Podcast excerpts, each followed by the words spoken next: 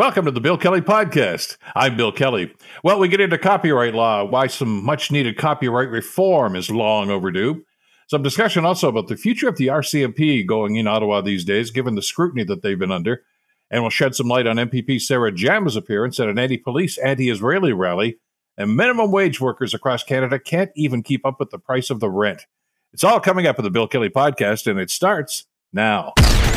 Today on the Bill Kelly Show on 900 CHML. Copyright laws. Now, we've got all sorts of controversy that's been going on uh, with federal legislation uh, to do with uh, online streaming and things of this nature. And the people that are creating content, in other words, product, uh, need to be properly compensated for it. And there are a couple of, uh, of, of, laws that were passed, bills that were passed uh, that address that. But another part of that, of course, was uh, supposed to be copyright uh, legislation, and that's not forthcoming. And uh, well, a lot of people are wondering why, and it's simply a matter that uh, a lot of people that uh, are deserving of of, of can money and revenue here are simply not getting it. We'll explain this in a couple of seconds with our our guest. Uh, he is, of course, Hugh Stephens. He was the author of a forthcoming book entitled "In Defense of Copyright."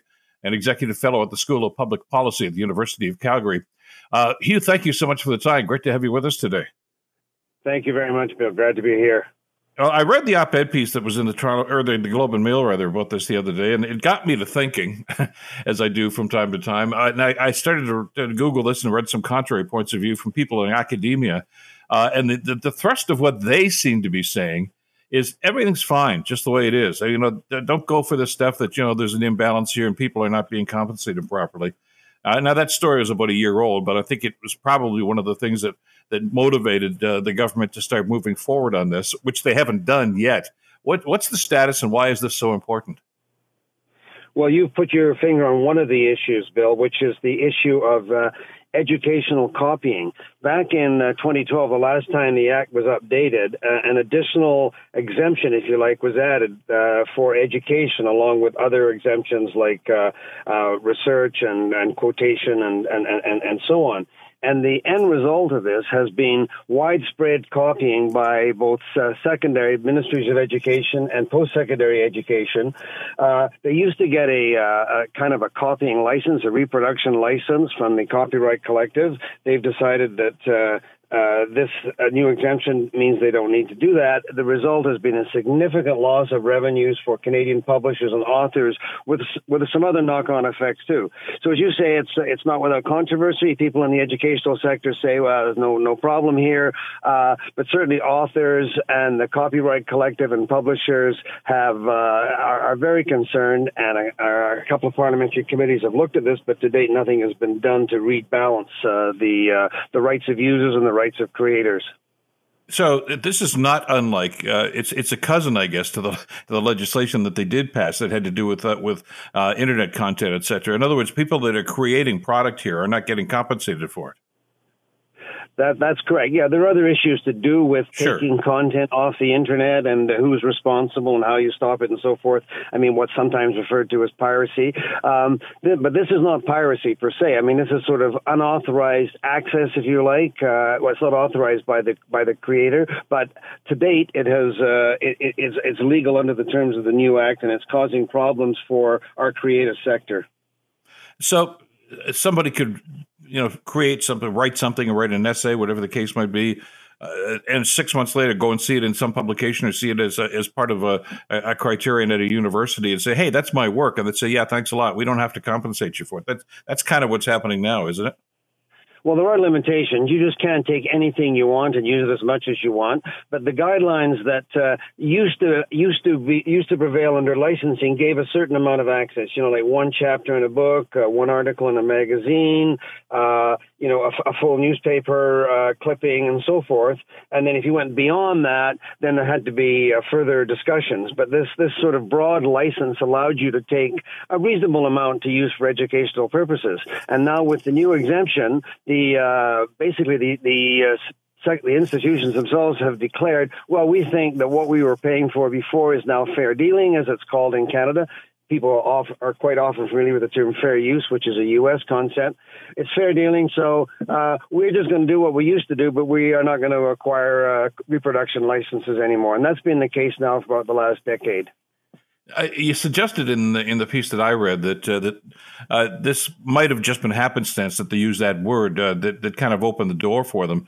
Uh, did anybody bring it to their attention, or is this just something that's uh, in a cumulative aspect? People are saying, "Whoa, whoa, whoa! This has become a, a little problem is now a big problem." Well, there have been a series of court cases. It all has to do with the balance between the rights of users and the rights of creators.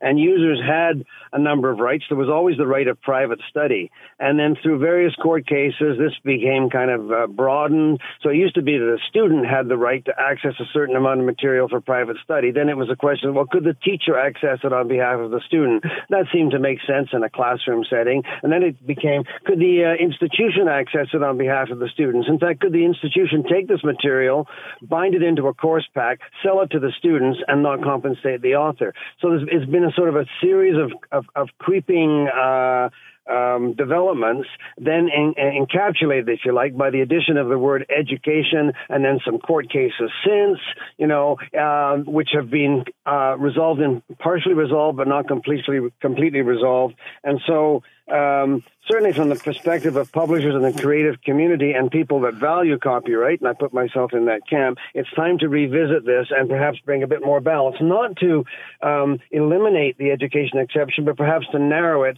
so that the, free riding by the uh, post-secondary institutions uh, is ended and there's got to be some pushback, as, as I understand it. I, well, I told you just at the beginning of our conversation, some of the pieces I read uh, from the other side of this issue right now, suggesting everything's just fine. Well, I um, I can understand why they're stating that because they're getting not a free ride necessarily, uh, but they're getting access that ordinarily they would probably have to compensate for. So, you know, why would they want to change it? Well, that's correct, and the, and the institutions, uh, you know, the argument is, well, you know, you're making students pay for this. Students are hard up. The cost of tuition has gone up. The student loans, you know, the whole uh, Laurentian University went bankrupt. The whole thing uh, about the education sector being under stress. So, you know, why should we have to pay what what probably would be a couple of dollars per student per year? Uh, that just adds to our costs. Well, I understand that argument, but at the same time, universities, uh, you know, they run parking lots, they run cafeterias, they they they run residences, and those are all paid for. So why wouldn't the inputs, one of the primary inputs, i.e., educational materials, be paid for?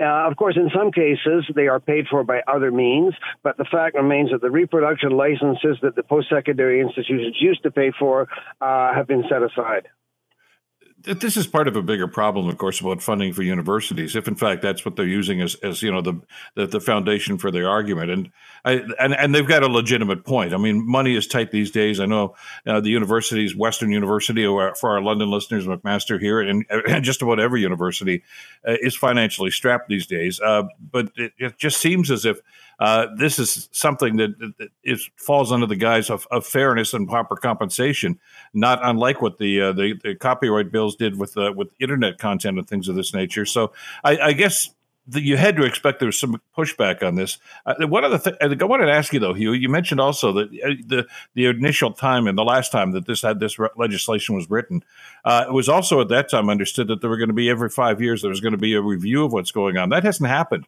since the bill was passed. What's going on? Well, you know, we've had a series of electoral changes. It took ages to get the uh, the Copyright Modernization Act passed, which was done under the Stephen Harper government, and that was essential. Canada had signed some international treaties that it needed to implement, and was not able to do so until this legislation was passed, and that took over a decade. And then, of course. Uh, so five years from uh, 20, 2012 is, is we're in the first Trudeau government mandate. Now we're in a minority government. The thing is with copyright reform, it's complicated. Many people's eyes glaze over when they hear the word copyright. A lot of the younger generation uh, seem to think that copyright equals uh, no trespassing. So it's, it's, it's complex. It's very important to the Canadian uh, cultural community, to publishers, to authors, to filmmakers, to musicians, to to the whole range. But uh, that's a diffuse group, as the cultural sector, uh, you know, doesn't necessarily have the ear of government to the extent that some other industries, and so it's easy to kind of kick the can down the road. And unfortunately, it's been kicked down the can now for 11 years. There's a couple of years left in this mandate. I hope that the government will step up and do what it needs to do. But this is not unlike, well, we don't rent movies anymore. It's everything stream. But back in the days when you would get a DVD or a CD, whatever this, uh, it always says at the beginning, you know, if you cop it, you know, not, and the FBI is going to come and get you. I mean, with that warning, it's on every, yeah. And and we also, yeah, yeah, yeah, sure, whatever that is. Uh, but it, copyright infringement is a big deal. It's it's it's it's basically, as you say, one of the words, the uglier words that are, that you know you could use synonymous with that is, is pirating. And and this is not necessarily pirating uh, because the legislation, I guess, was was really just too wide ranging, and so they're zeroing in on this. Uh, it's it's something I would think probably could have been discussed and, and maybe addressed during that five year review, but since you haven't had one, now you've got an uphill battle here it's very important for a democratic society. I mean, um, a cultural sector, uh, you know, people that, that, that, that, create, that reflect a society. Uh, and I'm not just talking about novels, I'm talking about general creation, I'm talking about entertainment, I'm talking about musicians. These, they're intangible products, and they're very, very easy to rip off. And if you sort of suck the value out of this product, uh, not only is it a disincentive and unfair to the people that are trying to work in that sector, but frankly, it damages the richness of our society.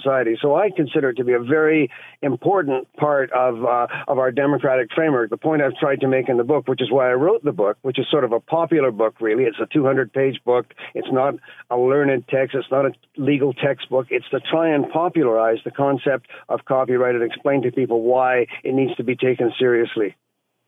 So, uh, with this in mind, uh, is is there any interest at all in, in Ottawa to pick up the ball here and try to get this thing done? Well, I think it has to be done. I mean, in that in that op-ed you you noted, uh, I, I noted that uh, there were mandate letters given to various ministers, right? Uh, yeah. And uh, um, uh, copyright is the responsibility of both the industry department, uh, Francois Philippe Champagne, and and Pablo Rodriguez, and this is on their to-do list uh, and neither of them have got around to doing it. So, uh, and there are a couple of years left, so maybe they will get around to doing it. But part of the, uh, uh, you know, the way of making this happen is through uh, discussions with you like this for uh, people becoming aware of it and asking the government, let's get on with this, let's get it done. Let's not push it down the road another five years, because if it's not done in this mandate, who knows what the next election is going to bring. Any new government, whichever stripe, is going to have a lot of other things on its plate. So this needs to get done now. What's the uh, the U.S. just for a quick comparison? Uh, the, the, U.S. equivalent of this? Are they having a similar debate, or have they settled this?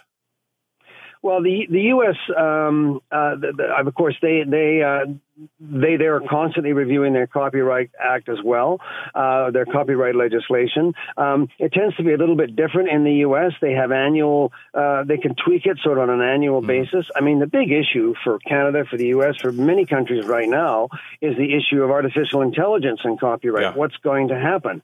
Uh, and in the in in, in, in the U.S. now, they're holding hearings on this in Congress. Uh, you know, eventually some legislation could be brought in, but they don't have the like every five years or X number of years a f- complete revision of the Copyright Act. They tend to do it uh, on a on a on an issue by issue basis, on an ongoing basis as well. Well, frankly, that's why the, that's why the actors are on strike right now. It's pretty much for that same reason, isn't it? That uh, that they're concerned about you know the, it's it's yeah, you know this is this is my product. This is my this is what I've created, and uh, you know I, we don't want AI taking over what we're doing right now, and it's it's a, legitimate beef, and I can understand that. Apply that, as you say, to to other artistic forms, whether it's print or anything else like that, and the same rules should apply. Yeah, it's it's really tricky to legislate for AI, legislate for AI because it's moving so fast. But I mean, it does need to be addressed. There's no question, and Canada will get left behind as other countries come to deal with it. Uh, I mean, there has to be some guidelines and some guardrails for the use of AI because what's happening is that the AI algorithms, which can be used for good purposes or not such good purposes, they're sucking up everything, and some of it's just stuff that's out there. It's in the public domain, okay, but some of it is actually work created by creators the end result in some cases is to put those people out of work. So if you're a graphic artist and the AI machine is sucking up your work and everybody else's work and then is producing a product that somebody can basically get for free or very little, you're out of work. Uh, it seems to me there's something fundamentally wrong with that. Well, it's uh, interesting to see just where they're going to go with this. As you mentioned, uh, Minister Rodriguez and uh, uh and and others. Minister Champagne, I guess, has had his his uh, docket pretty much full the last little while, trying to get uh, the, the test the, the, the Volkswagen and and the Stellantis stuff going. So maybe he can direct his attention to this too. fascinating story. really appreciate the op-ed piece in the in the Globe and Mail. I think it gave us a a, a pretty strong picture as to what has to happen here. pleasure having you on the program this morning, Hugh. Thank you so much for this.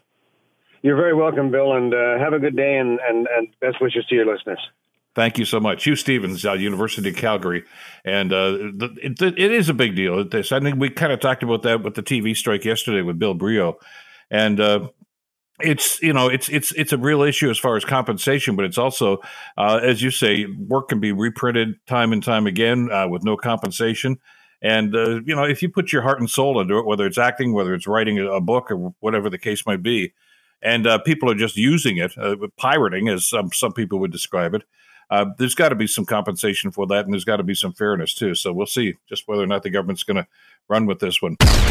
You're listening to the Bill Kelly Show podcast on 900 CHML. Some serious discussions going on in Ottawa these days about the future of the RCMP. They've been under a lot of scrutiny uh, for a lot of reasons uh, sexual assault uh, concerns, uh, uh, lots of concerns about complaints that just go unanswered within the RCMP.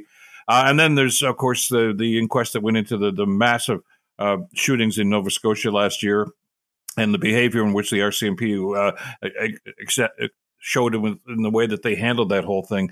So, what is the future? Well, let's uh, ask our next guest about that. Phil Gurski, president of Borealis Threat and Risk Consulting, uh, former CSIS analyst himself, uh, who's been with law enforcement and security for quite some time now. Phil, always a pleasure. Thanks so much for the time today.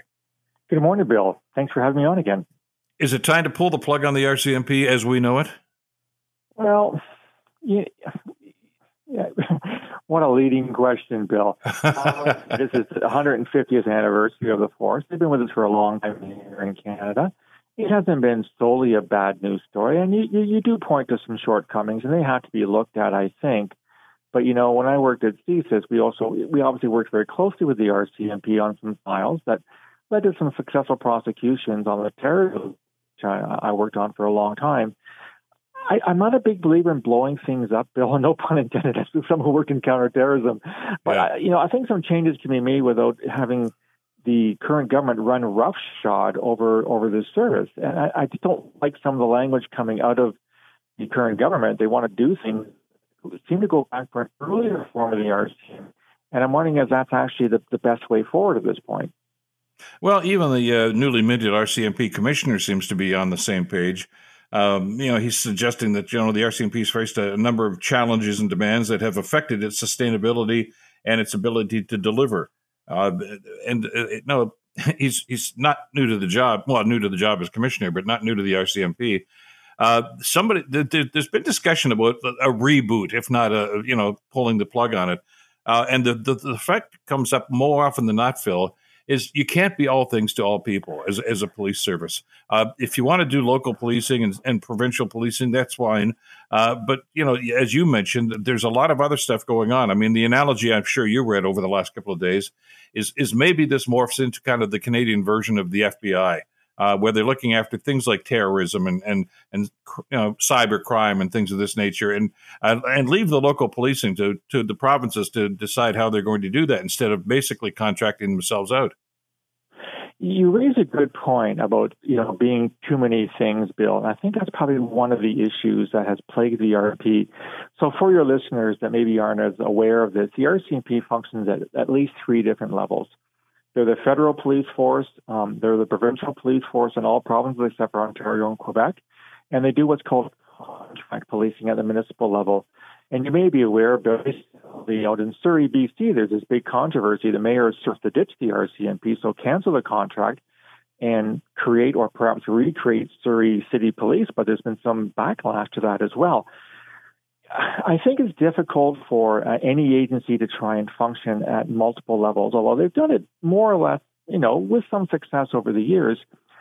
Comparing to the FBI, though, um, I mean, the Americans have a whole different way of policing, as I'm sure you're aware. They've also got a lot more money that goes into it. And for the government to say that they want, you know, the, the RCMP to focus on things like cybercrime and terrorism. Well, CSIS, my former employer, was created out of the old RCMP security service uh, 40 years ago, back in 84, when it was decided that the RCMP should not do too many things for, you know, like things like counterterrorism and counterintelligence. So my first question for the government would be, so you had a commission back in 81, the McDonald Commission, that made these recommendations to create a, a civilian security intelligence service, i.e. CSIS. Now you want to go back to the RCMP model? Well, what are you going to do with CSIS then? So I, I, I just don't, I don't like oversimplified solutions to complex problems, Bill. And my concern is that, uh, again, yeah, the current RCMP commissioner seems to be on board, but have we re- how much thought's really gone into this? And, and perhaps a lot has. I don't work for the government anymore.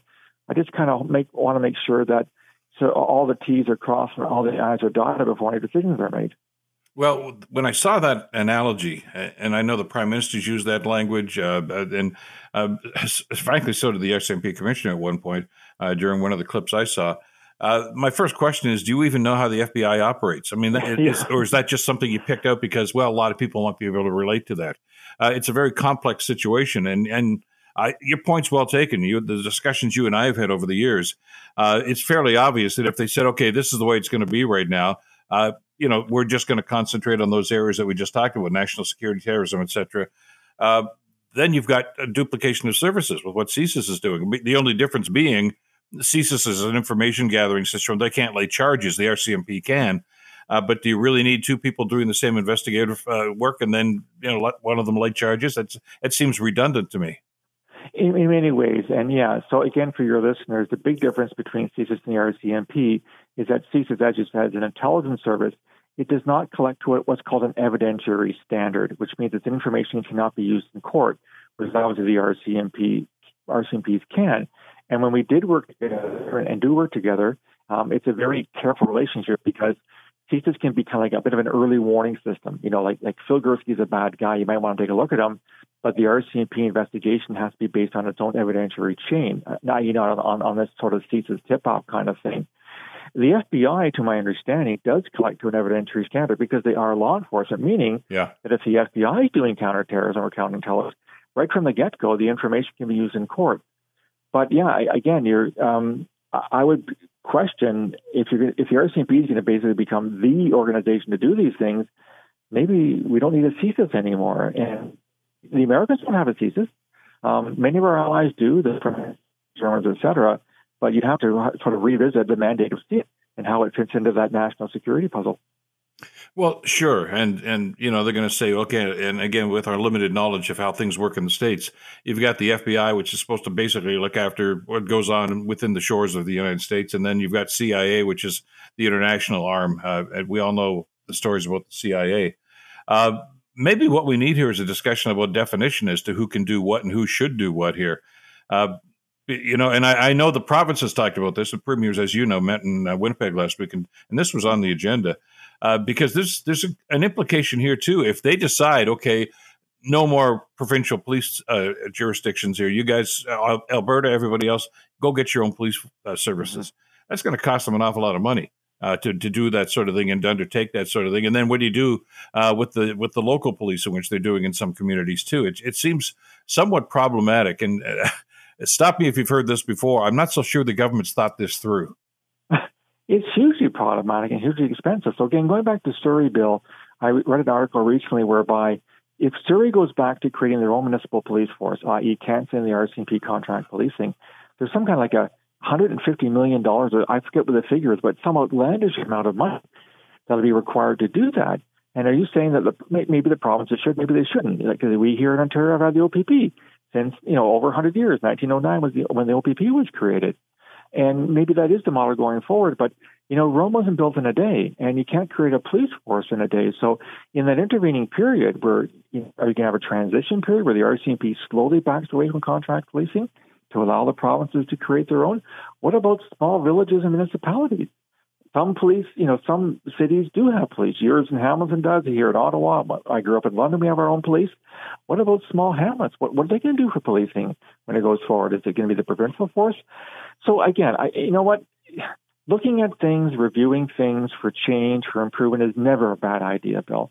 I just hope it's done carefully. And in, in my experience in intelligence and law enforcement is that decisions are made rather haphazardly, rather quickly, and as a consequence, they're not made very well, and, and more problems are created than are solved. So I guess the bottom line is we'll watch this space. But, but one last thing, Bill, you know, to hear the minister talk about the RCMP doing more on the intelligence side, this is the same government, and you and I have had many conversations on this, that ignored intelligence on China's interference for decades. Now they wanted to have a greater intelligence function. Come on, you, you can't blow and suck at the same time, right? You either like intelligence or you don't. So if you want a greater intelligence function with the RCMP, you might want to listen to the intelligence that's been produced, you know, for decades that's landed on your desk in the first place. Well, I don't think that hidden across some people's minds too that this whole discussion is is a bit of a deflection. Uh, yeah. Uh, because an awful lot of the quote unquote information uh, that they would want it, it, was already before them, and they just didn't act on it, and that's exactly. that's something that needs to be discussed too. And and there are ways around it. Uh, you know, we have the OPP here in Ontario. Uh, not everybody has a local police service. Uh, up at Blue Mountain and Collingwood, where we spend a lot of time, the, the OPP do the policing for them yep. under contract.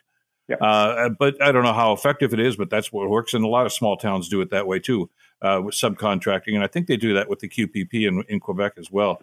That could be an arrangement. But then, of course, you know, whatever these guys are going to talk about, uh, at the end of these discussions, you got to put a dollar figure to it and say, is it is it worth that, that kind of money. And we're nowhere near having that part of the discussion yet.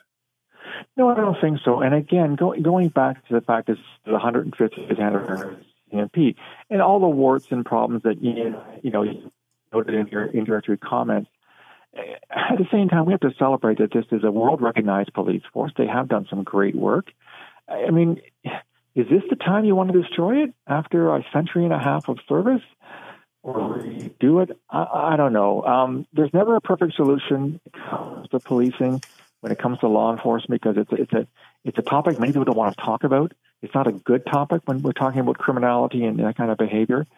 But I, I just think that adopting another nation model is is rarely a good idea because your country has its own circumstances, its own conditions, its own history, its own culture. And just saying, saying well, we'll just do what the Americans do I don't think that's the way forward. I, I, am hoping, and again, I'm, I'm, I'm ignorant on this fact. So I'm hoping we're asking some really smart questions in deeply in, in terms of what should be the way forward, rather than just making a you know back of the envelope calculation and, and making a mm-hmm. decision. I'm not confident with this government, but I'm a half I'm a glass half full kind of guy, so uh, I'll be optimistic for for the time being, I suppose.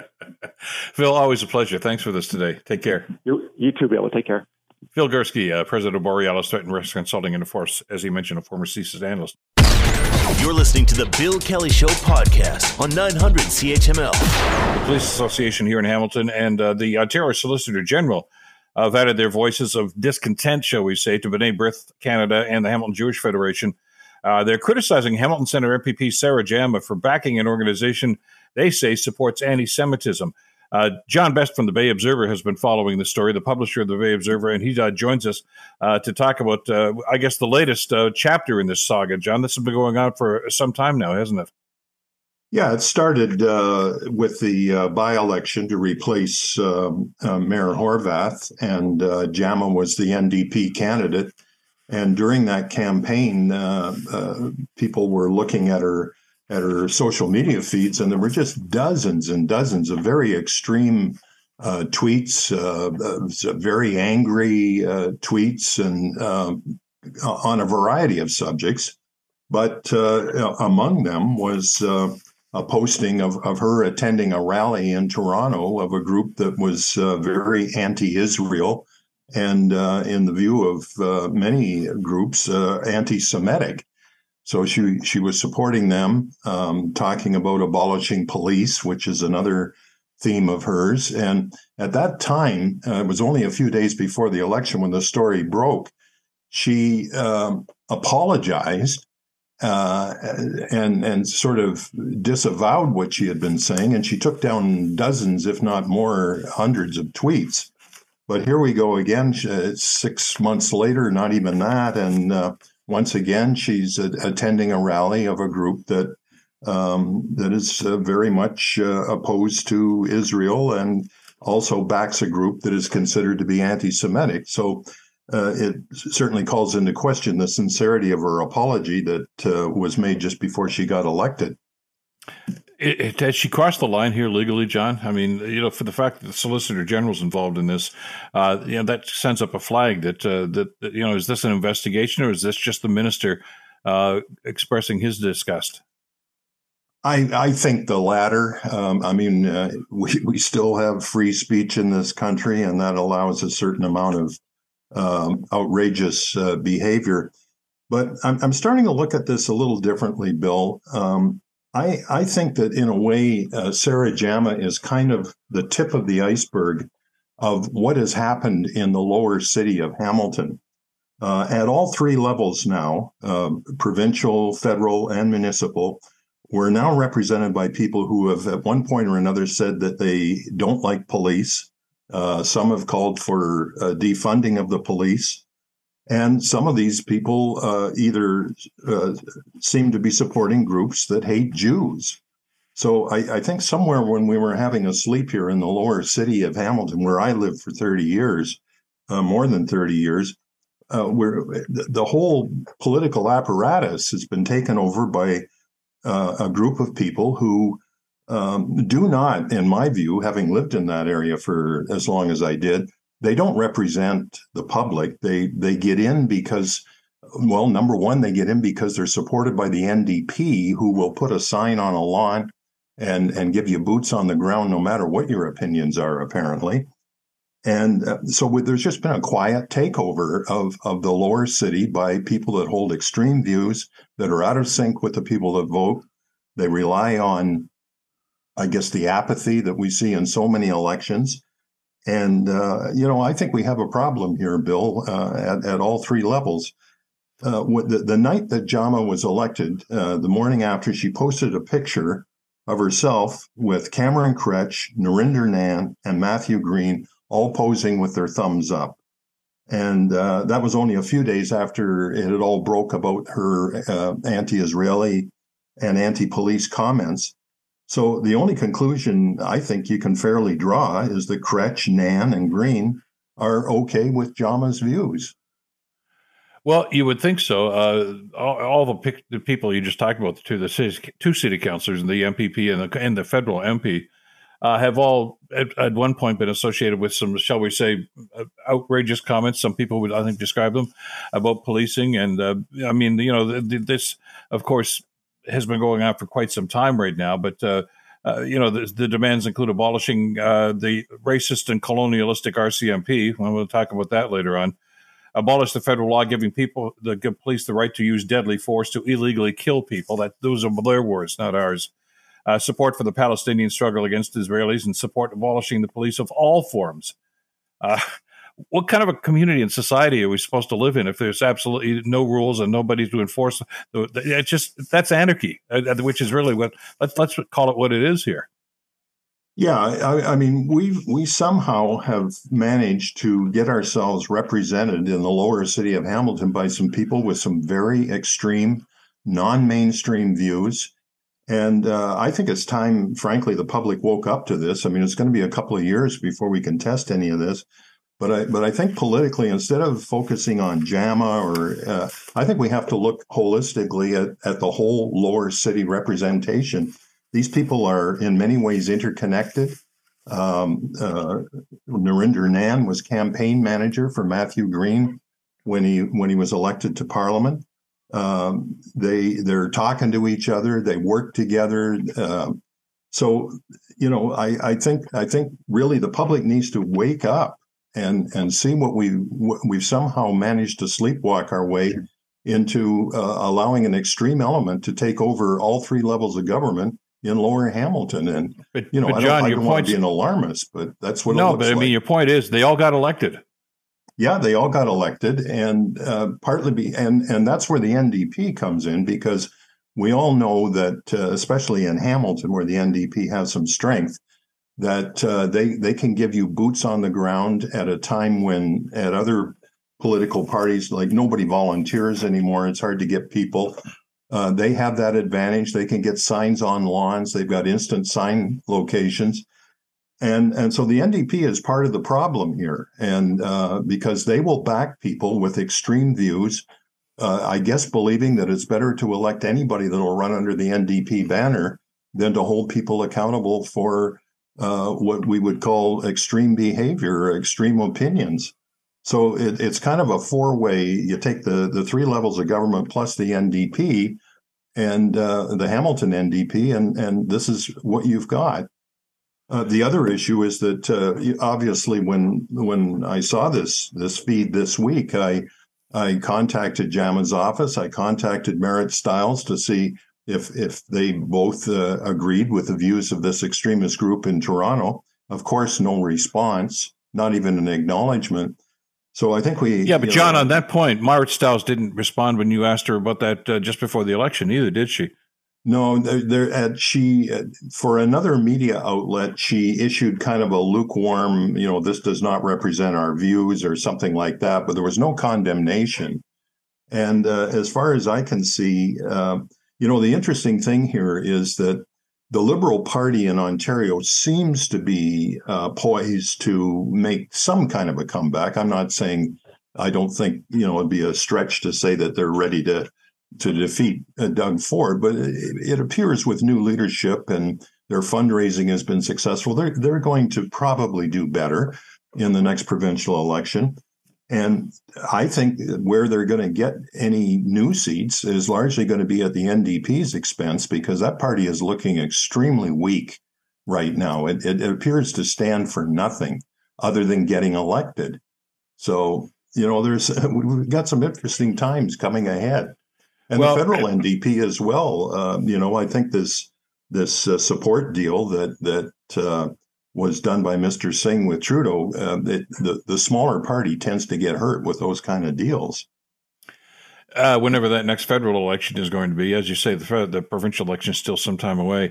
Uh, but it, it is a, a, an opportunity, and I think a, a requirement uh, when somebody who is elected and representing that particular party uh, for the leader of that party to have an opinion one way or another on that. I mean, and they, they just seem so reticent uh, to to basically call each other out on situations, uh, and I find that awfully frustrating. Uh, you know, because it's uh, well, the word that they all love to use that they rarely practice is accountability. Accountability, and uh, also uh, it would appear that uh, they're they're not sort of the loving kumbaya group. There, there, there's some there's some hard edge to this NDP, and they they just can't seem to get this Jewish issue out of their dialogue. they're there appears to be uh, some kind of an issue, uh, an obsession with uh, Palestine and Israel, and um, it's uh, it's hard to understand. I think we always thought of the NDP as being a you know a, a party that, that was a more compassionate party, but there's there's a kind of a nasty edge starting to uh, be persistent uh, when we're talking about both the Ontario and to a lesser extent the federal NDP. Well, it's a very troubling circumstance, and, uh, and uh, we'll just see where this is going to go. But uh, silence emboldens uh, people that, that are acting on, and talking like this, and, and that's something we need to be aware of too. Uh, John, well, silence uh, on city council. Surely well, somebody exa- yeah, on city exactly. council should speak out on on this issue, and we haven't heard a thing as as should the party leaders and and, and others, and uh, uh, some people in the community are anyway. Uh, the Bay Observer, of course, is following this story. John, we'll stay in touch with you on that. Thanks so much for this today. My pleasure, Bill. You're listening to the Bill Kelly Show podcast on 900 CHML. We've seen the pictures on in the TV news. Uh, it's just very disturbing pictures of of, of refugees and others uh, who are basically out on the street right now, and there's no place for them to go. Uh, there's a there's a concern here, of course, about accommodation, about the supply for accommodation, uh, and in statistics here are painting a pretty bleak picture about what's going on, uh, including this next study.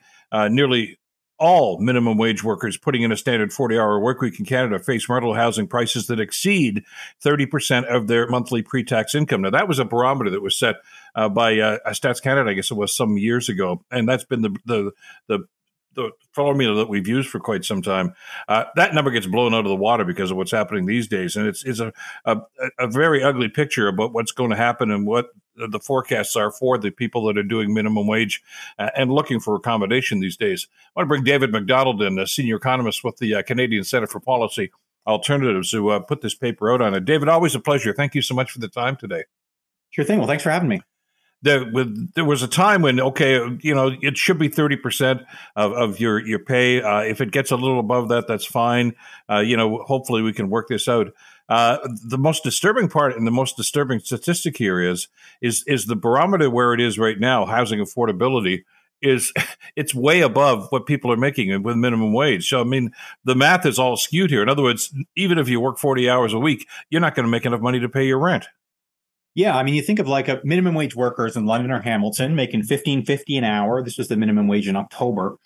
Uh, if you want to spend thirty percent or less on your of your income on a one bedroom apartment in Hamilton, you got to make twenty three dollars an hour or twenty two dollars an hour in London. If you want to rent a two bedroom apartment, you're going to have to make twenty nine dollars an hour in Hamilton or $27 an hour in London. So this is way above the 1550 minimum wage. You think of like a single parent trying to rent a two bedroom apartment for them and their kids. Uh, you know, this is really just sort of priced right out of their price range.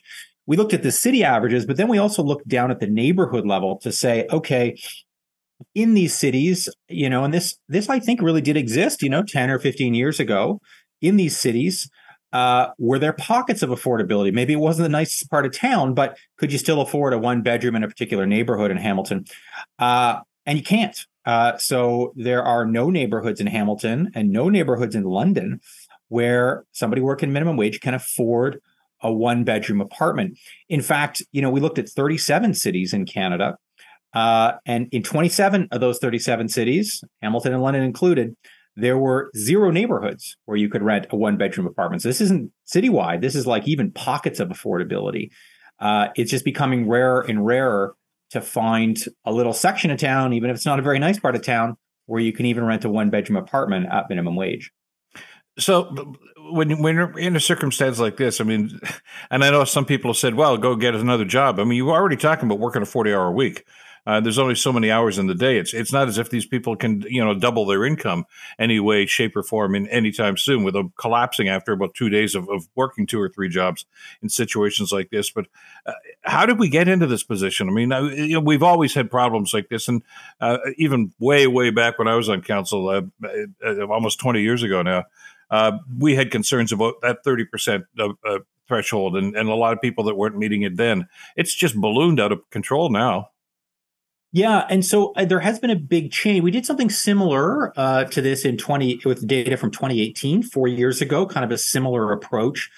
Um, and so since 2018, we've actually seen big movement on the minimum wage file. Right, minimum wage is now up to over $15 an hour in big provinces. You know, Ontario, BC, Alberta, all uh, minimum wages up a fair amount since w- where they were in 2018.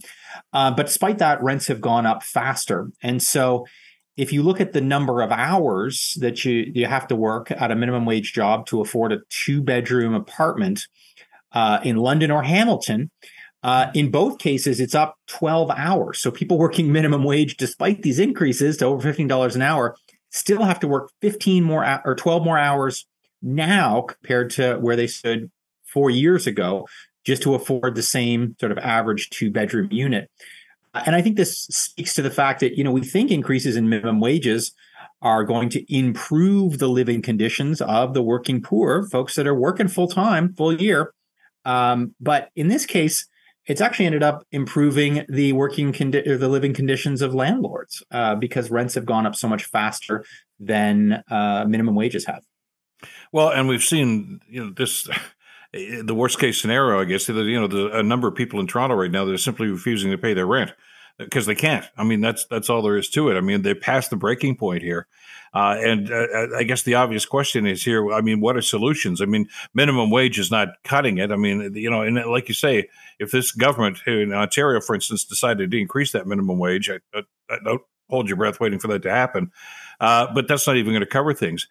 Do we expand that discussion then into things like a living wage, which uh, is something that that has been talked about and actually tried in this province a couple of years ago? Yeah, I mean, you've got two parts to this. One is how high is, is the minimum wage and how fast is it going up, and the other is how high are rents and how fast are they going up. Um, when you take a look at places like Toronto, uh, the the wage you would the hourly wage you'd need to afford uh, a one bedroom the average one bedroom apartment in Toronto is over $33 an hour. It's $33 an hour in Vancouver. Two bedroom is over $40 an hour in Vancouver or Toronto. Uh, you know, people are certainly discussing increases in the minimum wage, but no one's saying the minimum wage should be $33 an hour. Uh, and so I think it, it bears looking at the other side of the equation, which is why are rents going up so quickly? Uh, one of the reasons why they're going up is because interest rates are going up. So as interest rates go up, rents go up because the landlords have to pay more interest on the loans that they have on their units. So they push that down to tenants and higher rent increases. Um, more long term, you know, we often talk about, oh, this is a problem of supply. Uh, that's a that's really, in my mind, a very dangerous oversimplification of how you get more affordable rental. Um, First of all, we need to look at rent controls. Uh, are the rent controls adequate? Do they cover all units or do they cover some units? How big are the loopholes? And certainly in Ontario, there's plenty of loopholes for landlords to get around rent controls and increase rents far faster than the rate of inflation. Uh, we do need to talk about wage suppression in addition to minimum wages. So we've got a pretty strong labor market right now. And so um, you would expect wages to be going up in some of these areas where you see a lot of low wage workers, you know, food, hospitality, retail.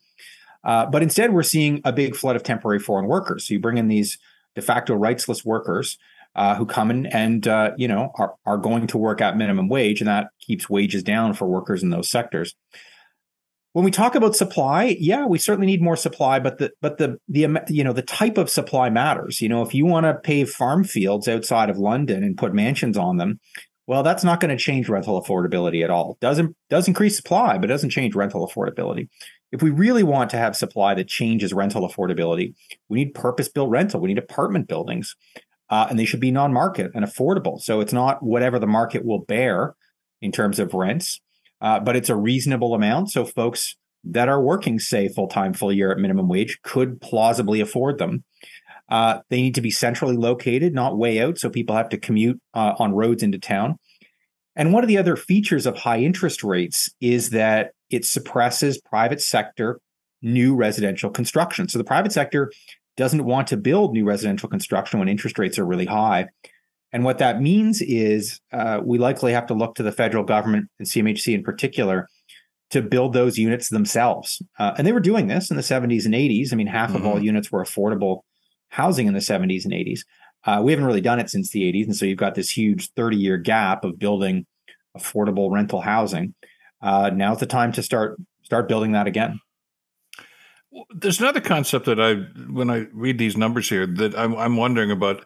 It doesn't really factor into the discussion very often, and that's uh, geared to income uh, which I know was something that was done back in the 70s and 80s, uh, but it just, I, I, don't know if it's fallen out of favor or people have just forgotten about it. Uh, but, you know, they, they basically look at your financial situation and say, okay, you're going to pay this. Uh, and then your next door neighbor may be in a better situation and may be paying a little bit more in rent. But I mean, you know, it's, it's confidential information, but it, it got people housed anyway. Yeah, there are huge backlogs in big cities uh, in terms of accessing those types of units where you've got a rent geared to income scheme for folks working a minimum wage. Maybe they can't work because they have disabilities, something like that. Those programs certainly exist. Um, but the construction of new units that might really cut down on the huge uh, wait lists and backlogs in big cities, they just haven't been being built. And so as a result, you just end up with long wait lists for access to, to programs like that that might substantially reduce rental costs for people in low income situations. So would that be part of the solution? I mean, if you are going to look for Canada housing to mortgage and housing to get into this, uh, did they do they look for projects like that that are are, are going to be gearing and, and at least maybe clear up some of that backlog? Well, well, they don't presently do that, but yes, they should be doing more of yeah, it. I mean, I that's part of the that's part of the portfolio of affordable housing. There's going to be some that's going to be rent geared to income, some of which is just going to be affordable uh, you know, more affordable rents that uh, are closer uh, to just the cost of building the building, not whatever the market will bear. Uh, but those are the sorts of things that we need to building we need to be building much more of. The national housing strategy, which started in earnest in 2017, um, ha- has been premised. Big parts of it have been premised around um, incentivizing private developers to build more affordable housing, but it's more on the incentive side, and that becomes you know it becomes much more difficult with really high interest rates because the high interest rates just really crush any interest uh, developers might have to to build more more rental housing is is there in any dis- discussions going on about this? And I'd like to think there's a lot of discussion going on about this when we see the the, the damage that's being caused here. Uh, about the impact this is having on the economy. Even somebody who's listening to this conversation right now that says, "Well, that, that has nothing to do with me. I've got a nice place. I'm living. Uh, you know." Even if they're renting, uh, but it does because it drags the whole economy down. I mean, everybody who's in a situation like that essentially has no disposable income, so they're not buying anything of any consequence. They're not contributing to the economy, um, and I'll go back to my, my, point about a living wage. I mean, one of the pilot projects for that was here in Hamilton uh, some years ago, and uh, sadly, the Ford government pulled the plug on it. But it was there long enough for us to actually talk to some of the people that were applying, and then a few months later, how how's it going? Uh, and there were some wonderful stories about people that were able to, first of all, pay their rent, uh, maybe even move out of a, a, a, a less than you know glamorous uh, apartment situation, move on. Some went back to school. So there were success stories where people were competing. Uh, but we don't seem to get that. That's not part of the story anymore. And uh, so we kind of look at it like, oh, those poor souls over there. Anyway, let me get on with my life. And that's not really going to help the situation. Yeah, I mean, you know, we one of the arguments for minimum wage is that folks would have more money in their pockets, and folks who are working at minimum wage do not save a dime because they have to spend everything on basic needs. Uh, and so the idea is that higher minimum wages would yield uh, better economic growth. Well, it doesn't yield better economic growth in general because uh, you know if folks are spending all that increase in their minimum wage on higher rents, uh, and it's really the the landlords that benefit through higher income. The other piece, of course, to recognize is that if you want workers in downtowns of cities doing food, hospitality, retail work, uh, they often can't live there, and so they're going to have to live further out from the centers. They're going to be commuting in uh, everybody on a freeway, stuck in a freeway, stuck in traffic, you know, where all these people come from? Well, in large part, they can't live close to their jobs. You know, they're going to have to commute in because rents downtown are too expensive.